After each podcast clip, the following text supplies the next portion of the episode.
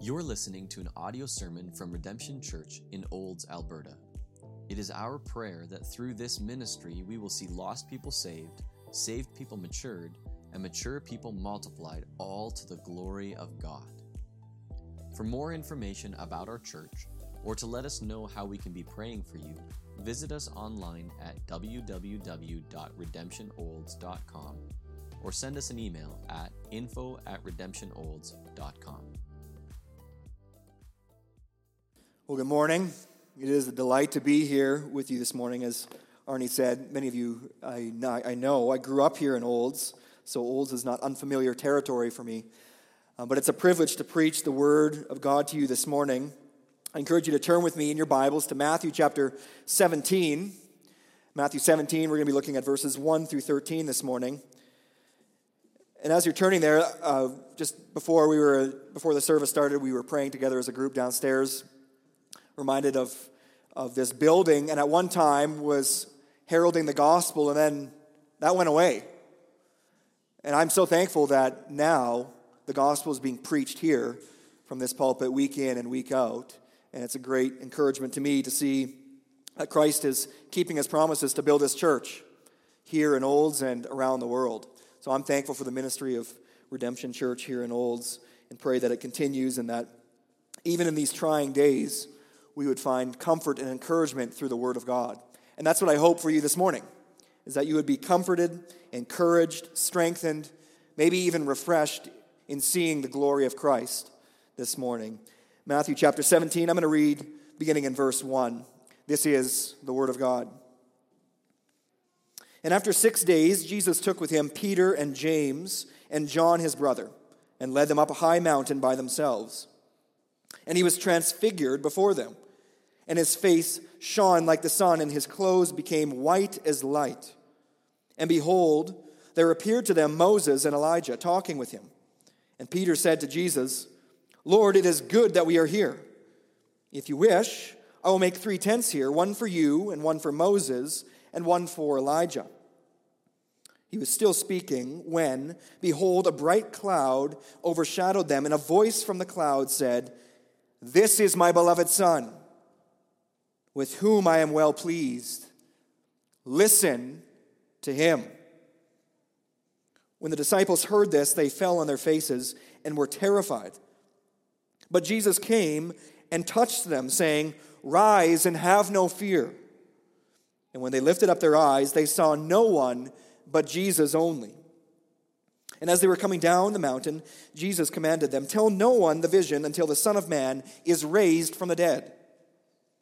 And the disciples asked him, Then why do the scribes say that first Elijah must come? He answered, Elijah does come, and he will restore all things. But I tell you that Elijah has already come, and they did not recognize him, but did to him whatever they pleased. So also the Son of Man will certainly suffer at their hands. Then the disciples understood that he was speaking to them of John the Baptist. Would you just pray with me? Father, as we look at your word now this morning, I ask that you would open our ears and our eyes to behold the glory of Christ, and as we do so, that we would be transformed from one degree of glory to another, even in beholding Christ this morning. So we pray that this would be a profitable time in your word, and this to your glory, we ask in Jesus' name. Amen.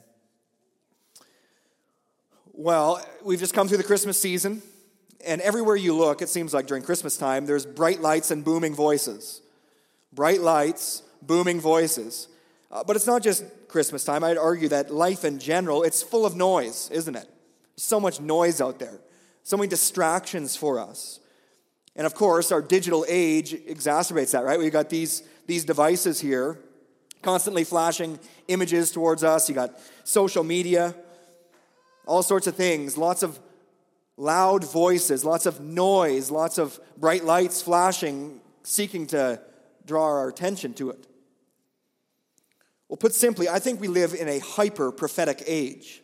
Hyper prophetic age. And I use that word prophetic in the broadest sense of presenting a message and seeking a response from the hearers. Or for a more tasteful analogy, maybe something appropriate for the last week, it's a little bit like your, your plate was probably on Christmas Day, full of mashed potatoes and, and meat and all sorts of things, but it was oversaturated with gravy, right? I don't know if you're like me, just keep dumping the gravy on. Well, we're, we're in an oversaturated prophetic age. There's, there's so many so called prophets out there who claim to speak authoritatively, and they beckon for a response for us. They demand even that we listen to them. As I said, social media, there's millions, there's billions of users on social media, many of whom think themselves to be prophets of a kind. Uh, they put themselves forward and they put their ideas forward as these are the most important things that you need to believe, you need to retweet, you need to give them a response of liking, or on Instagram, you give them the heart, or TikTok. I don't know what, what all the things are out there nowadays. But they're seeking a response. There's a message out there, and they want a response. Uh, mainstream media, same thing. They promote their own spin on what's happening, what should happen. Uh, marketers and advertisers, they use all sorts of sights and sounds, don't they? To draw you in. You just come through the Christmas season and, and you go through the mall, and, and what do you see? You know, their promise satisfaction guaranteed or your money back, right? We're surrounded by all sorts of prophets speaking a message that is beckoning for a response from the hearers. And so, in this hyper prophetic age, all these bright lights and these booming voices vying for our attention, they can very quickly overwhelm us, even making us a little bit cranky. Maybe like the Grinch, right, who looked down from his Mount Crumpet and he was complaining about all the noise out there. And maybe that's a little bit how you're feeling after Christmas. I just spent Christmas with family. We had eight small children in a house, and there was a lot of noise. And I don't know about you, but maybe you're feeling a little bit like the Grinch this morning. But there's a lot of noise out there, and it can quickly overwhelm us.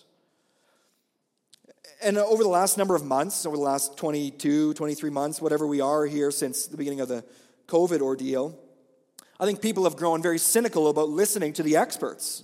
I don't know about you, but I have. Right? People say, well, you got to listen to the experts. And you say, well, which ones?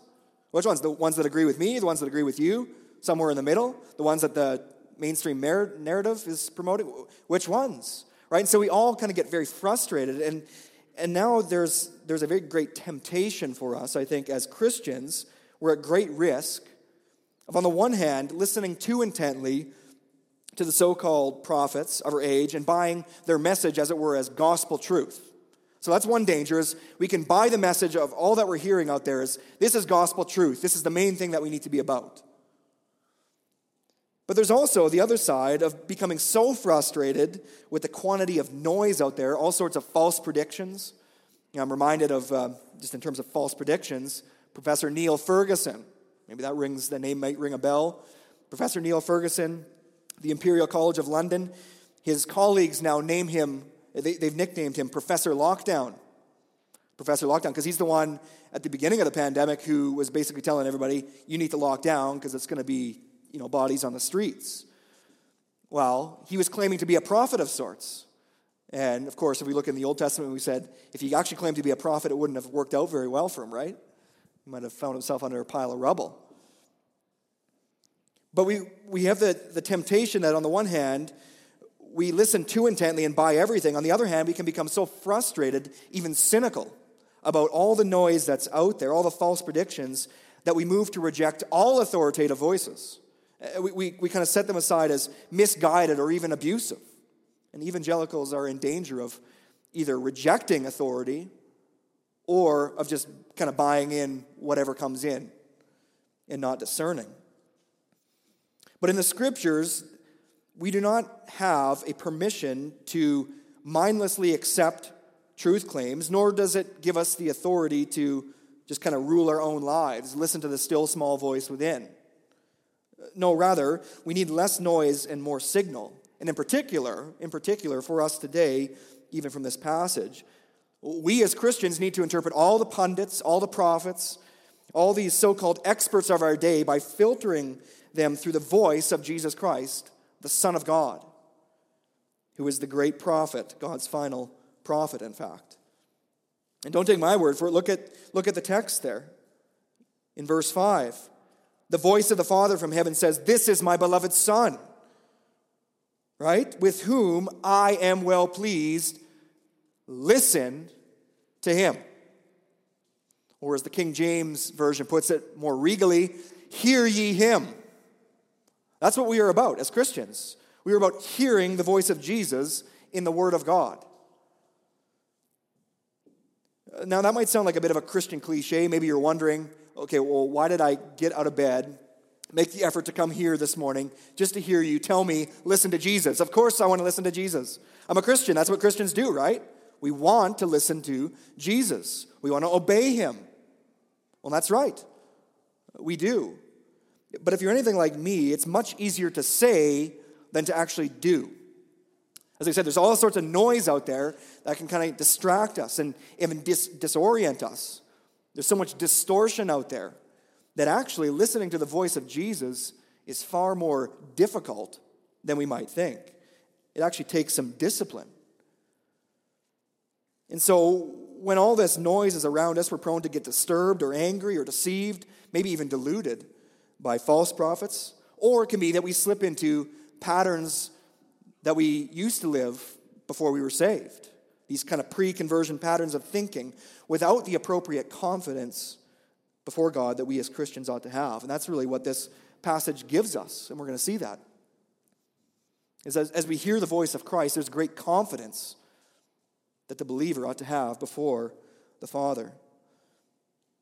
And so this morning, I want to consider just three reasons why we ought to listen to the voice of Jesus above all the other prophets and pundits out there. Three reasons to listen to Jesus' voice above all other voices, even over the voice of Moses and Elijah, which might sound surprising to hear, but we'll see why that's important in just a moment. And in particular, the three reasons are that we must listen to him because of the superiority of his person, his words, and his works.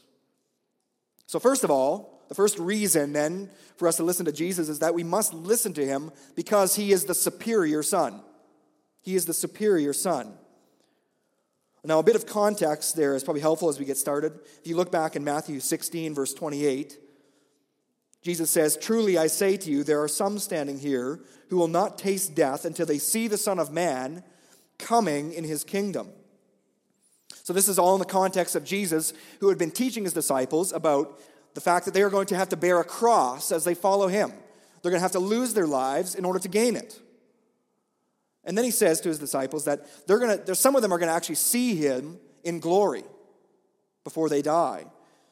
And the some who were standing there when that Jesus spoke to in Matthew 16, six days earlier, the some are Peter, James, and John, who we see Jesus taking up to the top of a mountain.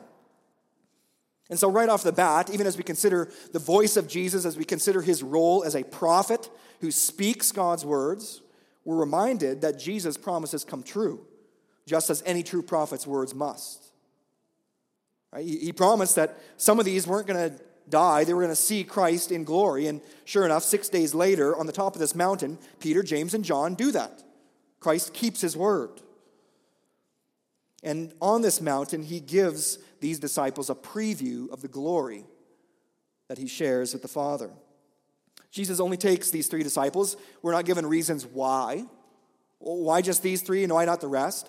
Perhaps it was because later on, these disciples were going to actually be with Jesus on the Mount of Gethsemane. And they were going to need to be reminded of the glory of the Son, even as they saw him suffering in agony. Whatever the case is, though, they see Jesus glorified on the top of this mountain. And even there, the fact that they are on a mountaintop, if, if we read our Bibles properly, what this ought to do is alert us uh, the little blinking light ought to, go, ought to go off in our heads and alert us to the fact that something significant is about to happen. Because mountaintops are often where God reveals himself in a special way to his people. So, the Garden of Eden, you go back to the very beginning, the Garden of Eden, often viewed as being situated on a hill, the rivers flowing down from it. And it's here on this mountain that God instructed who? Adam and Eve, right? The first people his image bearers, he instructed them how they were to live in right relationship to him and to one another as his image bearers. And then we work our way through the Bible and we come to Mount Sinai. And on Mount Sinai, of course, most of you know what happens there. God comes, he speaks to Moses, he gives the law, this covenant document, and he speaks to him, he reveals himself as the God of Israel. And Jesus, if you go back just a few pages in Matthew's gospel to Matthew 5, you'll see that Jesus goes onto a mountain, he preaches the famous Sermon on the Mount, where he says, I have not come to abolish the law, but to fulfill it. And now here we have another mountaintop experience where God is revealing his unique glory in the face of Jesus Christ, the Son. That's what's happening here. What he's doing is he's actually pulling back the veil in order to show us the uniqueness of Jesus compared to all other prophets prior to him. And what they witness is marvelous. So, what they witness is Jesus transfigured. You see that? Look in verse 2. And he was transfigured before them. The word transfigured is literally metamorphosized. You remember back to your biology class, right? What happens to the caterpillar? Goes into the cocoon, metamorphosizes into a butterfly. It's a, it's a transformation, a glorious transformation. And he was transfigured before them, verse 2, and his face shone like the sun, and his clothes became white as light. Now, as I talk about the sun being, the, the veil being pulled back, we need to be very careful here because there's all sorts of Christological heresies that we can get into. That's why we got to be very precise when we're talking about who Jesus is and what's exactly happening here. Jesus is not changing. His essential nature is not changing. You know, remember, Jesus is the same yesterday, today, and forever. That's a good truth to have and carry with you into 2022. He is the same yesterday, today, and forever because he is the eternal Son. He shares in the glory of the Father from all eternity and through all eternity. He never changes. So it's not the essential nature, his divinity, that is transforming, but rather it is the glory of the divine Son that's being unveiled. Because when Jesus became a man, he veiled his glory with humanity. That's what's happening. As we come to Christmas, we celebrate the incarnation. The second person of the Trinity was veiled in the sense of his glory he didn't stop being God, he didn't stop exercising his divine attributes, but he did veil them from sight during his state of humiliation as a man. But on this mountain, these three disciples, they get a preview of the glory that the Son shares with the Father from eternity, and that the Son, according to his humanity, is going to share and, and have for all eternity. Uh, this was no hallucination. It wasn't just something that these these guys had kind of concocted in their own mind. This was an actual event that they were witnessing. They witnessed it with their own eyes. Peter, in his second letter, in 2 Peter chapter 1, verse 16, says, For we did not follow cleverly devised myths. That even just as we think of myths, just as a bit of an aside, we've got conversion therapy ban that's going to become law next week. Well, right in the preamble, it talks about basically what you and I believe as being myth. Peter's saying, we, didn't, we don't follow cleverly devised myths when we made known to you the power and coming of our Lord Jesus Christ, but we were eyewitnesses of his majesty. They saw it with their eyes, and in seeing it, they were transformed. And this majesty here is described in Matthew 17 as being radiant with glory, literally shining as the brightness of the sun. It's something that it can't be contained. And of course, as we think back on Jesus' birth and all the events surrounding it, you'll remember there was often bright lights and booming voices, wasn't there? Jesus, when he is born, there's a bright star, that star that's shining in the heavens that's guiding the Magi to Jesus. Uh, when the angels announce the birth of the Messiah, what happens? It says that the glory of the Lord shone around them as they speak to the shepherds. And now, here, these three disciples are seeing the glory of the Son literally radiating before them. And though there are three men, we see Jesus and Elijah and Moses with them. Uh, only Jesus here is described in this unique way as shining with the brilliance of divine majesty as no man has ever before. Again, communicating to us that Jesus is utterly unique. You see, when Moses, you say to me, well, well, don't you, wasn't it back in the Old Testament that Moses actually, when he went on top of the mountain, he came down and his face was shining and he had to put a veil over it. Well, yeah, but that's the point. He put a veil over it and it hid the glory. The veil could hide the shining of Moses' face. But we see here with Christ, nothing can contain his glory, not even, even his clothes. The entirety of his being radiates with the glory of God. Nothing could conceal it, reminding us that there is no darkness in him because there is no sin in him. Uh, he is pure glory, divine goodness, because he is the Son of God from on high. He is very God, a very God. There's a uniqueness to his glory because he doesn't just radiate because he's been in the presence of God, he is God. That's why he's shining as he is. That's what they're seeing. He's the Son in his glory. Reminding us, even as the fact that he is the true light, as Jesus himself says, I am the light of the world. And he's come into a dark world, hasn't he? A dark world, dark in sin, living under the shadow of death. And yet Jesus comes to give light to those in darkness. Now, just, just think for yourself. You got to kind of imagine a little bit. You put yourself in, in this situation. If you were Peter or James or John, and you had just witnessed now Jesus transfigured, and you're seeing the Son in his glory, this unique glory, how would you respond? How would you respond? Well, I'd submit to you that we'd probably respond in much the same way as Peter. At least some of us were, some of us who, who like to speak before we think right? Like Peter. And, maybe we'd, we'd respond like Peter, especially if we had just heard the words that Peter heard in Matthew 16. Remember? Jesus told them about the cross that they were going to bear. You got to take up your cross and follow me, not a cushion. It's a cross you're going to bear, and you're going to lose your life. And now, seeing this glory and, and witnessing all this goodness before him, what Peter decides to do, his response is, let's start a building campaign. Right? He's kind of like a good Baptist. When you see something, it's like, okay, let's start a building campaign. So he says in verse 4 And Peter said to Jesus, Lord, it is good that we are here. If you wish, I will make three tents here one for you, and one for Moses, and one for Elijah. Now we have to ask ourselves uh, so, why is Peter deciding that building a tent would be a good idea? Well, again, it doesn't specifically tell us why he does this, but in Luke's gospel, the, the parallel passage to this in Luke 9, he tells us that Peter actually speaks and makes this plan, this proposal, without knowing what he's saying.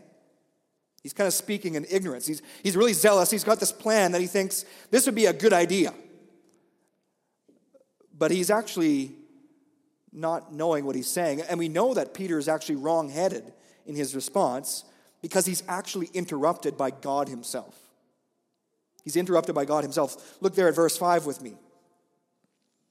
He was still speaking when, behold, a bright cloud overshadowed them, and a voice from the cloud said, This is my beloved Son, with whom I am well pleased. Listen to him.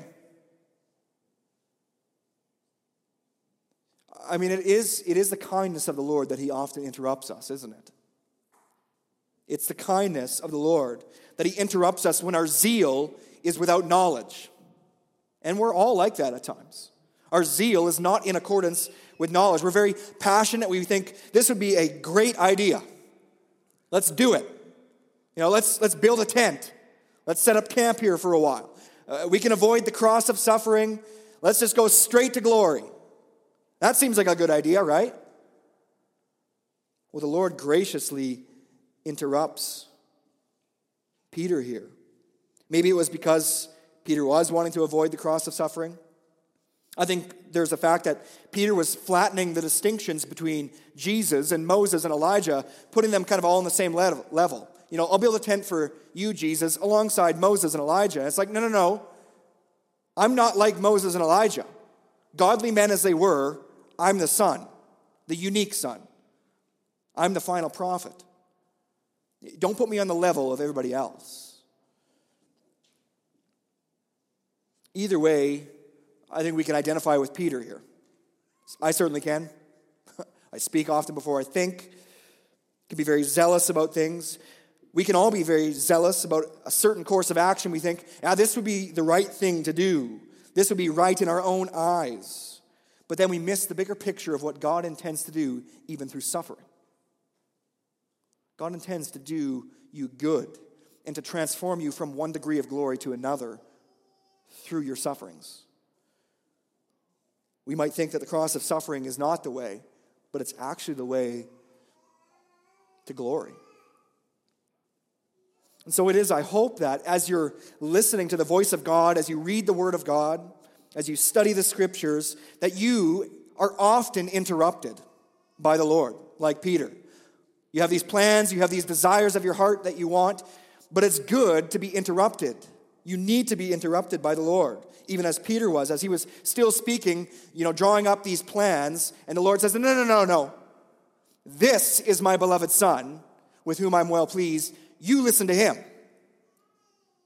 You listen to him. See, if your desires and your plans never get interrupted by the Lord, at best it means that you're very zealous without knowledge. At worst, it means you think that you know better than God. And therefore, there's a need to repent and to, to humble yourself before the Word and to let the Word shape your desires and let the Word shape your plans, even for this coming year. Lots of people this time of the year, they're getting their Bible reading plans figured out. Hopefully, you're kind of working on that, figuring out what kind of plan you might want to start out for the year. Maybe add two prayer requests as you read the Word each day. First of all, ask the Lord, show me the glory of your Son in the pages of Scripture. We need to read Scripture with Christian eyes. But secondly, ask the Lord to actually interrupt you, to interrupt your plans, your desires by means of His Word. That would be a good prayer, and that's a prayer that the Lord would love to answer. See, God the Father, so he interrupts Peter here with a message that clarifies Jesus is the superior Son, loved by him, delighted in by him. Uh, these words that we see in verse 5, they're actually the exact words that Jesus, or that the Father speaks from heaven at Jesus' baptism. And you can read about that back in Matthew chapter 3. As Jesus was baptized, these same words are spoken to him. And so I think it's actually likely not only that the Father is speaking these words for the disciples to hear and to sort of reorient and recalibrate their understanding of who Jesus is, but it's also for the Son of God himself, Jesus, the God man, to hear that his Father loves him and delights in him. Jesus is about to go to the cross here. He's setting his face towards Jerusalem. He's, he's headed for the cross. And so Jesus himself needed to hear and take comfort in the fact that his Father in heaven loves him and delights in him because of his obedience. It's actually quite interesting. You see the parallel between Jesus at his baptism, what happens right after is he goes into the wilderness where he's tempted. He endures the agony of the wilderness and these temptations. But the greatest temptation is yet ahead of him is to turn from the cross. And so the Father reminds the Son once again of his love. Such words of love would strengthen Jesus' human resolve to endure the agony of the cross, to obey to the point of death, even death on a cross.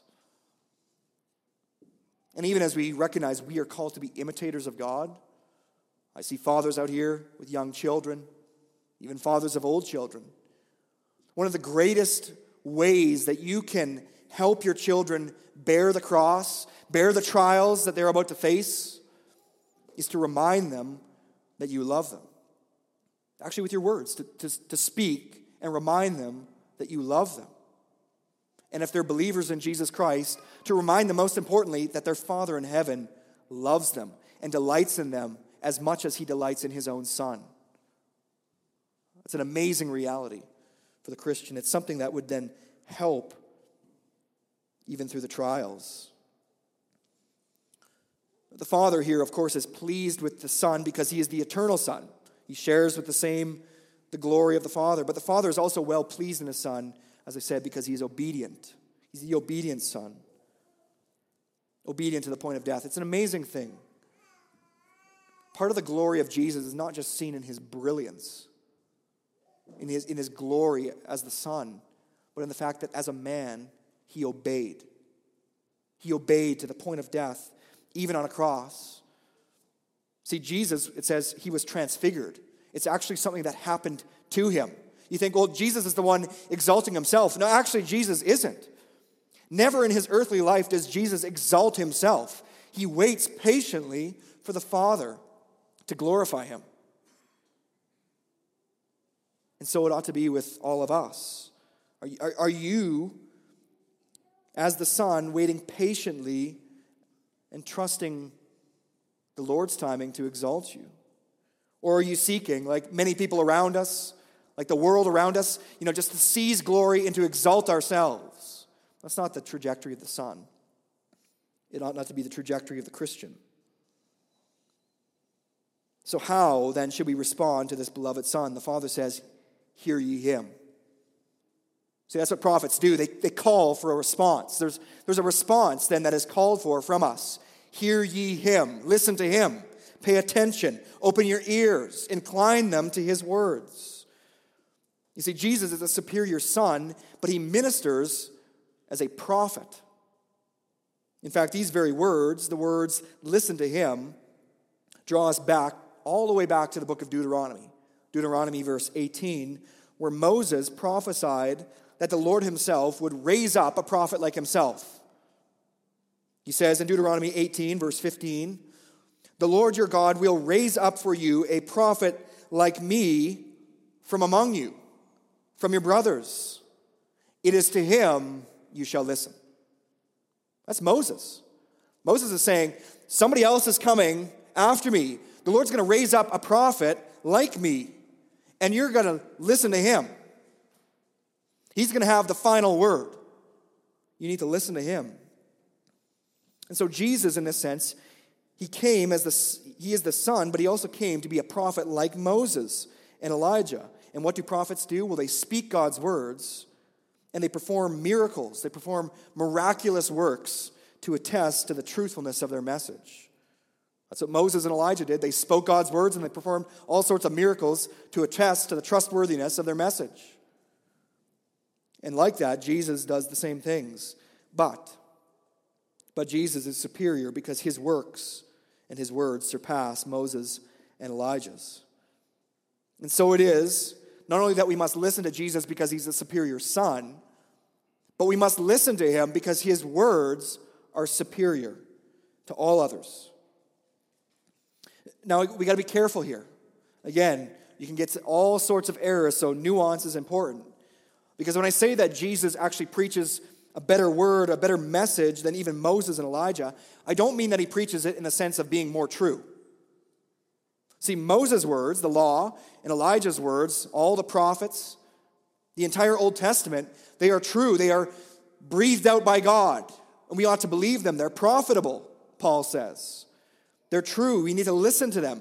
These were two of the greatest prophets in the Old Testament Moses and Elijah. And so Jesus here is not, or the Father here is not promoting any kind of red letter Christianity. Maybe you've heard about that. Kind of like, well, let's just cut out all the parts of Scripture that don't have red letters, because the red letters are somehow more important than all the other ones. No, no, no.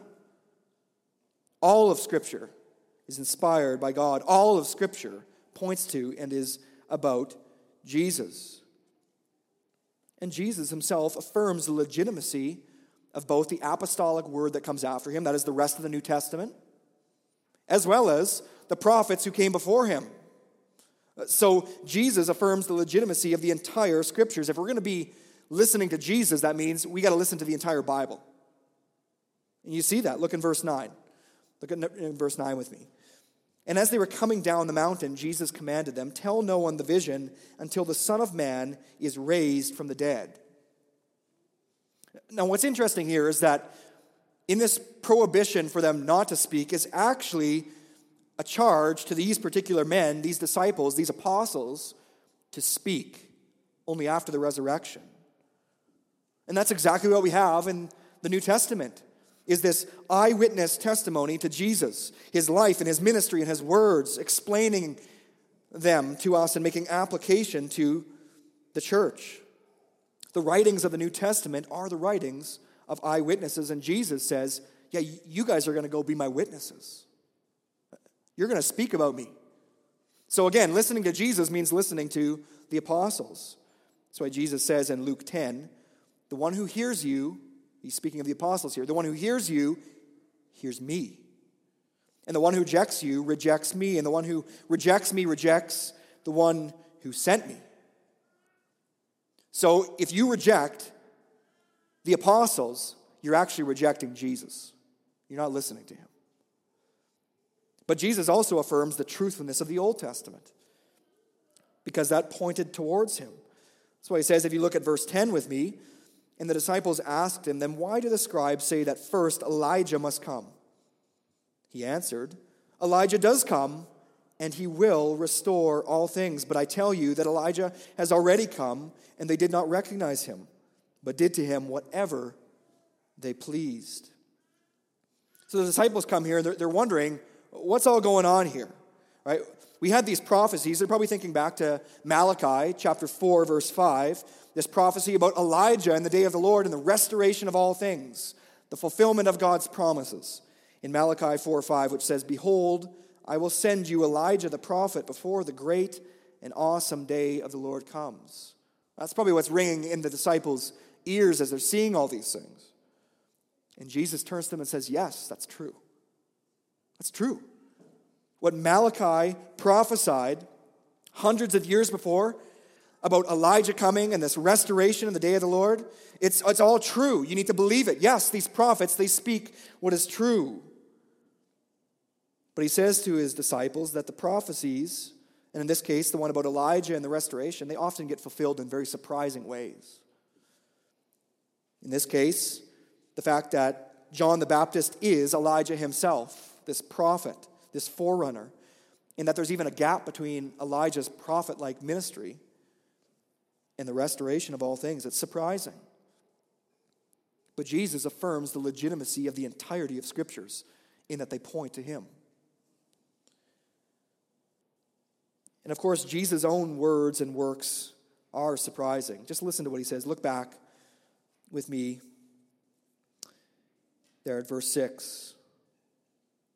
When the disciples heard this, they fell on their faces and were terrified. But Jesus came and touched them, saying, Rise and have no fear.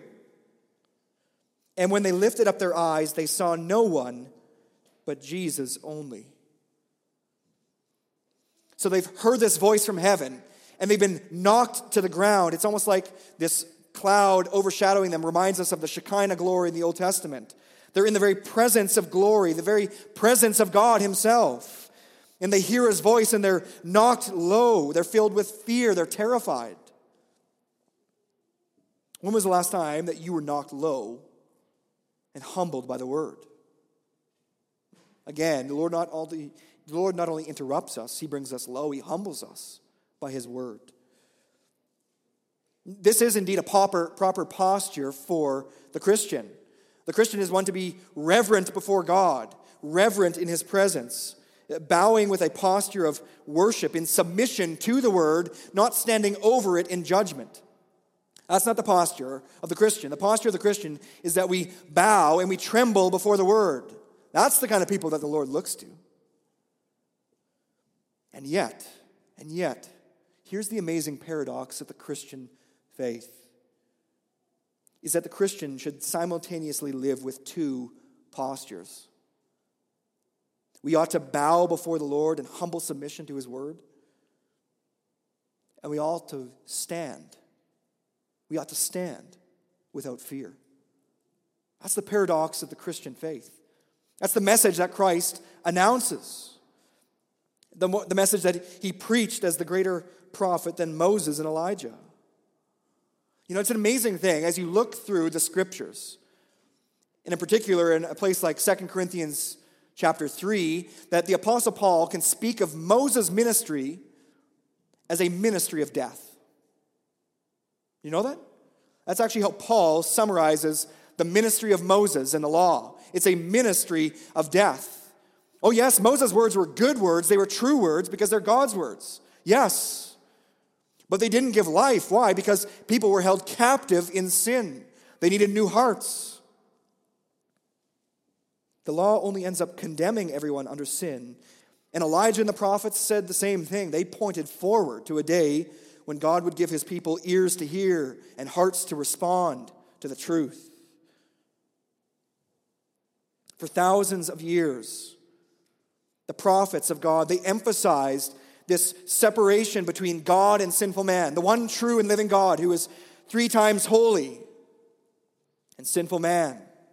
This massive separation, the temple, all the sacrifices, everything emphasized separation, distance. The prophets, they announced the dilemma. They leave us with these unanswered questions. How can a holy God dwell in the presence of sinful people, and vice versa? That's what you get in your Old Testament. Remember Uzzah? Remember Uzzah, the guy that, as they were bringing the ark back, the ark starts, they're, bringing it back on this cart, and the ark starts to topple, and, and Uzzah reaches out to stabilize the ark. He, again, he thinks that he's doing something good and noble. But what happens is he's struck dead instantly because no one dare touch the ark. No one dare get close to God in that way apart from a mediator. But now look at this Jesus, the Son, the one who was just transfigured, shown as very God of very God, the true God. Jesus himself comes to his disciples who are terrified in the presence of God. And what does he do? He touches them. He touches them. Jesus came, verse 7, and touched them, saying, Rise and have no fear. Do they die instantly? No. They stand. They stand.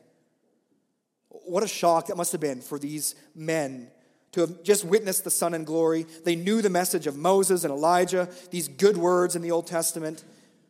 And now they hear and they feel God Himself touching them. And they're not consumed in judgment.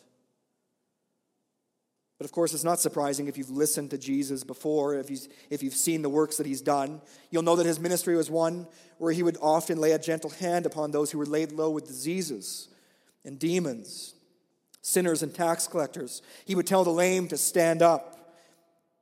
And one of his favorite phrases is to tell his followers, do not be afraid. That is the message of the gospel. So, how appropriate then, as they lift up their eyes, verse 8, and when they lifted up their eyes, they saw no one but Jesus only. Why?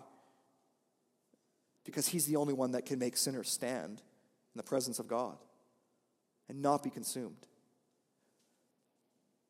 That's what Jesus came to reveal. That's the message that he came to make clear.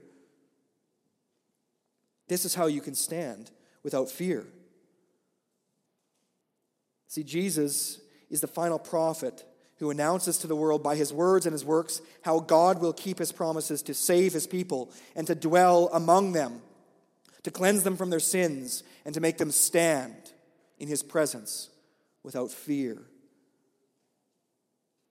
See, Jesus speaks this gospel to his people. He, he speaks that to you right now, even this morning and would tell you as a Christian to rise and not be afraid.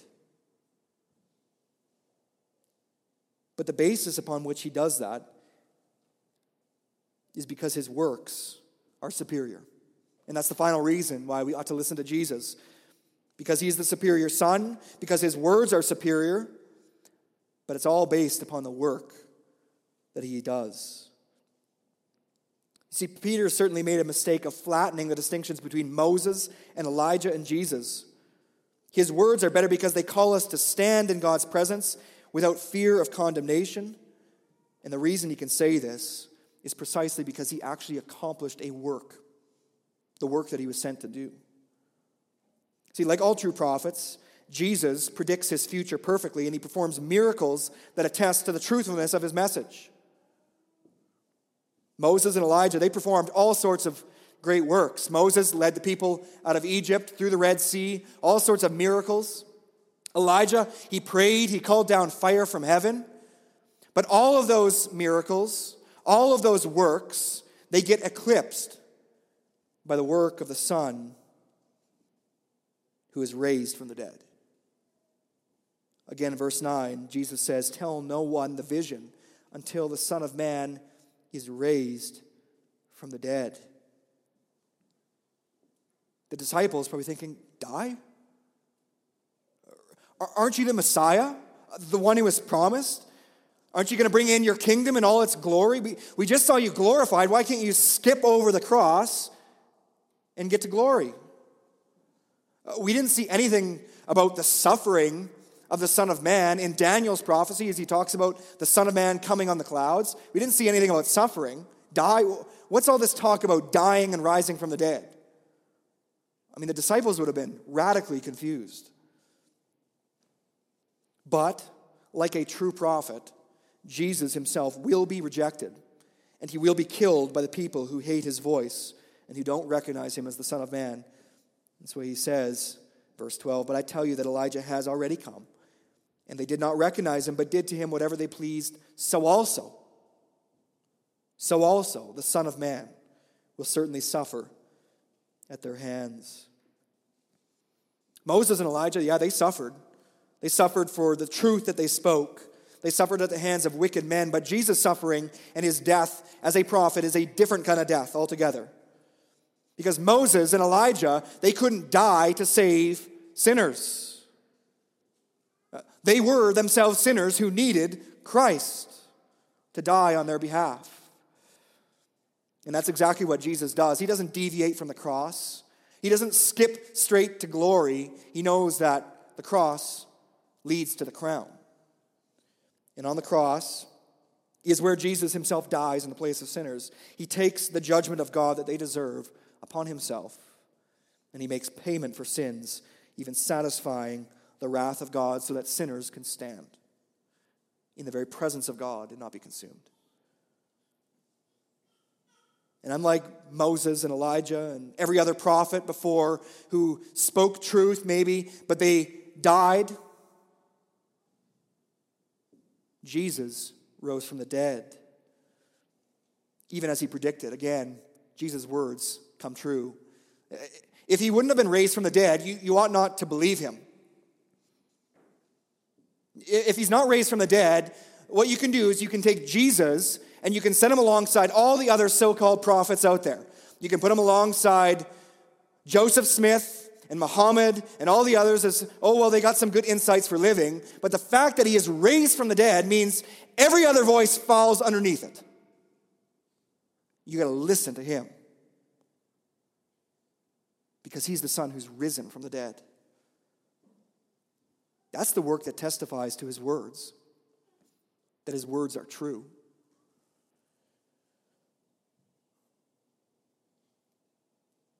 So the question is then have you listened? Have you listened to the Son of God? I'm, I'm thinking that there's probably some here today who maybe think that you have a right to stand in the presence of God without fear because of your own merits, uh, because of your cleverness, your intuition, because, well, I'm not as bad as fill in the blank. you need to repent of that entitlement mentality and recognize that the only one who can make you stand is the Lord Jesus Christ. And you need to listen to him in his summons to turn from your sins and to trust in him alone. That's what he calls his people to do. And, brothers and sisters, fellow Christians here today, are you resting in the words these gospel words rise and do not be afraid.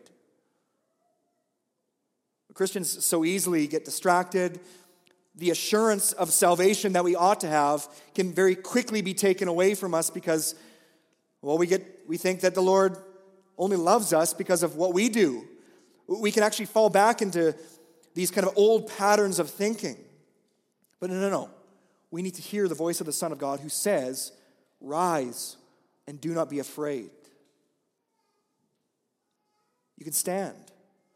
Stand without fear. Stand without fear of death. Stand without fear of judgment. Stand objectively, right now, today, knowing that your sins are forgiven, they're washed away because of Christ. See, towards the end of the Apostle John's life, the one who was here with Jesus, he is exiled for his witness to Jesus Christ, and he sees this vision once again of the Son of Man in glory. And we read this in Revelation 1:17. When I saw him, I fell at his feet as though dead. But notice this, he laid his right hand on me, saying, Fear not. I am the first and the last and the living one. I died, and behold, I am alive forevermore, and I have the keys of death and Hades. See, if you listen to Jesus in this hyper prophetic age, all these voices around you, but if you'll listen to him, and you'll trust in him, you obey his word, you can stand before him without fear today, regardless of all the voices that you hear around you. You can stand without the fear of death, without the fear of judgment. This is the good news Jesus came to announce. See, Peter, as we go back to Peter, Peter was mistaken in his proposal to build tents, maybe avoiding the cross of suffering or equating Jesus with Moses and Elijah, whatever his reasons were. He was, he was wrong, but truer words could not have been spoken than when he said in response, to seeing the Son glorified. In verse 4, Lord, it is good that we are here. It is good that we are here. See, Christian, now is the era of the ear. We live by faith, not by sight. We trust the words, the entirety of the scriptures. Our experience will be really the reverse of Peter and James and John's here on the Mount of Transfiguration. Because what they did is they first saw Jesus glorified, and then they heard the summons to listen. Well, today you are hearing the summons from the Word of God to listen to the voice of the Son. And if you will, you will look upon him in glory. And the scriptures say, you will be made like him and you will with Peter and James and John and all the saints who have listened to the voice of the Son say, It is good. It is good that we are here in the presence of Christ. That's the hope of the believer who listens to the voice of the Son. And even as we now come to communion, it's an opportunity for us once again to be reminded of the basis upon which we do stand. That is, the broken body and blood of the Lord Jesus Christ. The Lord has graciously given us these reminders that we might stand before Him with the assurance, knowing that our sins are forgiven. So even now we can listen to the voice of Jesus, even as we take communion together. Let me pray as the worship team comes up. Father, we thank you for your word, which is so clear in all the noise and distraction that's out there we ask, Lord, that you would, you would help us to be attentive to it, to believe it, and to do it, even to be those who would build our lives upon the sure foundation of your words. We thank you that you have given us this opportunity to gather together. I pray that if there are there, if there are those here today who do not know Christ, who have never listened to the voice of the Son, that they would repent and that they would turn to him and find life and even hear the assurance of pardon, that they can stand before you without fear.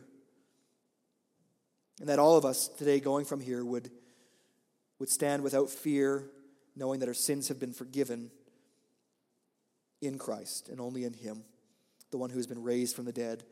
And it's in His name we pray. Amen.